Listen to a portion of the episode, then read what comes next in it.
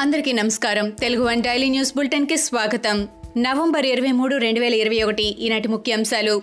ఆంధ్రప్రదేశ్ అసెంబ్లీలో మూడు రాజధానుల ఉపసంహరణ బిల్లును మంత్రి బుగ్గన రాజేంద్రనాథ్ రెడ్డి ప్రవేశపెట్టారు. దీంతో పాటు సిఆర్డీఏ రద్దు ఉపసంహరణ బిల్లును కూడా ప్రవేశపెట్టడం జరిగింది. ప్రభుత్వం ఏ బిల్లులనైతే వెనక్కి తీసుకుందో వాటిపైన ప్రస్తుతం అసెంబ్లీలో కీలక చర్చ జరుగుతోంది.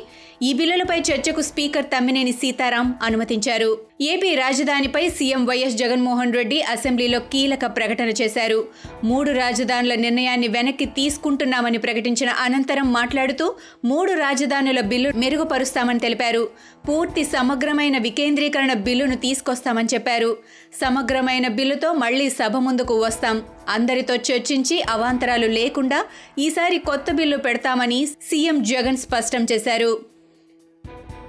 మూర్ఖుడు మారాలని కోరుకోవడం అత్యాసే అని సీఎం జగన్ ఉద్దేశించి టీడీపీ నేత నారా లోకేష్ ధ్వజమెత్తారు. అసెంబ్లీని అసత్య వేదికగా మార్చేశారని ట్విట్టర్లో లోకేష్ మండిపడ్డారు. ఇల్లు ఇక్కడే కట్ట అమరావతే రాజధాని అంటూ ఎన్నికలకు వెళ్ళిన వ్యక్తి మూడు రాజధానులు చేయమని ప్రజలు తీర్పు ఇచ్చారనడం హైలైట్ అన్నారు.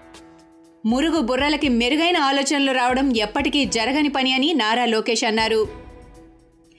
జగన్ సీఎం అయిన తర్వాత ప్రజాస్వామ్య విలువలు దిగజారిపోతున్నాయని టీడీపీ ఎంపీ రామ్మోహన్ నాయుడు విమర్శించారు. దేవాలయం లాంటి అసెంబ్లీలో చంద్రబాబు కుటుంబ సభ్యులపై వైసీపీ ఎమ్మెల్యేలు అనుచిత వ్యాఖ్యలు చేయడం వెనుక జగన్ పాత్ర ఉందని ఆరోపించారు.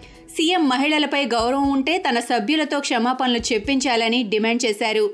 దేశ చరిత్రలో ఏపీ రాష్ట్ర పోలీస్ వ్యవస్థ ఇంత దిగజారుడు ఎక్కడా చూడలేదన్నారు. కొండపల్లి మున్సిపల్ చైర్మన్ ఎన్నికల్లో కీలక మలుపు చోటు చేసుకుంది. కౌన్సిల్ హాల్లో జరిగిన రభస అనంతరం తమకు రక్షణ లేదని టీడీపీ కౌన్సిలర్లు పేర్కొన్నారు.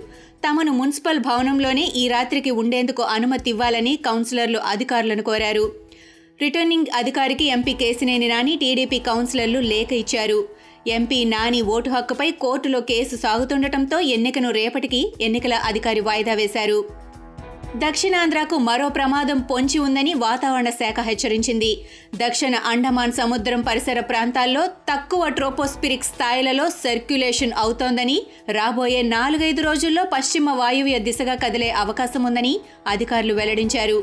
దీని ప్రభావంతో ఈ నెల ఇరవై ఆరు నుంచి డిసెంబర్ రెండు వరకు నెల్లూరు ప్రకాశం చిత్తూరు కడప అనంతపురం జిల్లాల్లో అతి భారీ వర్షాలు కురిసే అవకాశం ఉందని చెబుతున్నారు.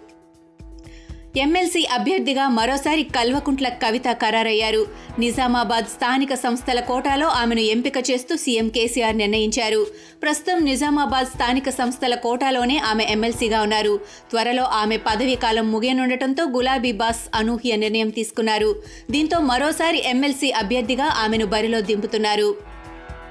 సీఎం కేసీఆర్పై ఎంపీ అరవింద్ ఘాటు విమర్శలు చేశారు. పంతొమ్మిదో రోజు వడ్లపై క్లారిటీ ఇస్తానన్న కేసీఆర్కు తాగిన మత్తు వదల్లేనట్లు ఉందన్నారు. కేసీఆర్ దేశాలు తిరగడానికి ప్రైవేట్ హెలికాప్టర్ కావాలా అని ప్రశ్నించారు. ఫామ్ హౌస్లో తాగి తినుడు తప్ప వ్యవసాయం ఎప్పుడు చేశారని నిలదీశారు. పనికి మాలిన సీఎం ఎవరైనా ఉన్నారా అంటే అది కేసీఆరేనని దుయ్యబట్టారు. ఏ పంట వేయాలో చెప్తానన్న కేసీఆర్ ఎక్కడున్నారు అని అరవింద్ ప్రశ్నించారు. ధాన్యం కొనుగోళ్ళపై డ్రామాలు ఢిల్లీకి చేరాయని వైఎస్ఆర్టీపీ అధినేత్రి షర్మిల అన్నారు. కానీ కొనుగోలు కేంద్రాల్లో కొంటాలు నడిచేది లేదని కొనేది లేదని అన్నారు. అకాల వర్షాలతో ధాన్యం తడిసి మొలకలుస్తున్నాయని తెలిపారు. కష్టపడి పండించిన పంట కళ్ళ ముందే కొట్టుకుపోతోందని అన్నారు. కొంటారో కొనరో తెలియక ధాన్యం కుప్పలపైనే రైతుల గుండెలు ఆగిపోతున్నా సీఎం కేసీఆర్ గుండె కరగటం లేదని షర్మిల ఆగ్రహం వ్యక్తం చేశారు. పంజాబ్ అసెంబ్లీ ఎన్నికల్లో ఆమ్ ఆద్మీ పార్టీ గెలిచి అధికారంలోకి వస్తే ఒక్కొక్కరి ఖాతాలో నెలకు వెయ్యి రూపాయలు వేస్తామని పంజాబీ మహిళలకు ఆ పార్టీ అధినేత ఢిల్లీ ముఖ్యమంత్రి అరవింద్ కేజ్రీవాల్ హామీ ఇచ్చారు. రాష్ట్రంలో పద్దెనిమిదేళ్ళు నిండిన ప్రతి మహిళలు ఇందుకు అర్హులేనని కేజ్రీవాల్ అన్నారు. సోమవారం పంజాబ్లోని మెగాలో నిర్వహించిన ఎన్నికల ప్రచారంలో కేజ్రీవాల్ పాల్గొని ప్రసంగించారు. ఇవి ఈనాటి ముఖ్యాంశాలు. మరికొన్ని ముఖ్యాంశాలతో మళ్ళీ రేపు కలుద్దాం. ఈ షోని క్రమం తప్పకుండా వినాలనుకుంటే మీరు ఈ షో వింటున్న ప్లాట్ఫామ్లో కానీ లేదా Google podcast Apple podcast Gaana మరియు ఏ ఇతర పాడ్కాస్ట్ యాప్లోనైనా సెర్చ్ చేసి సబ్స్క్రైబ్ అవ్వండి.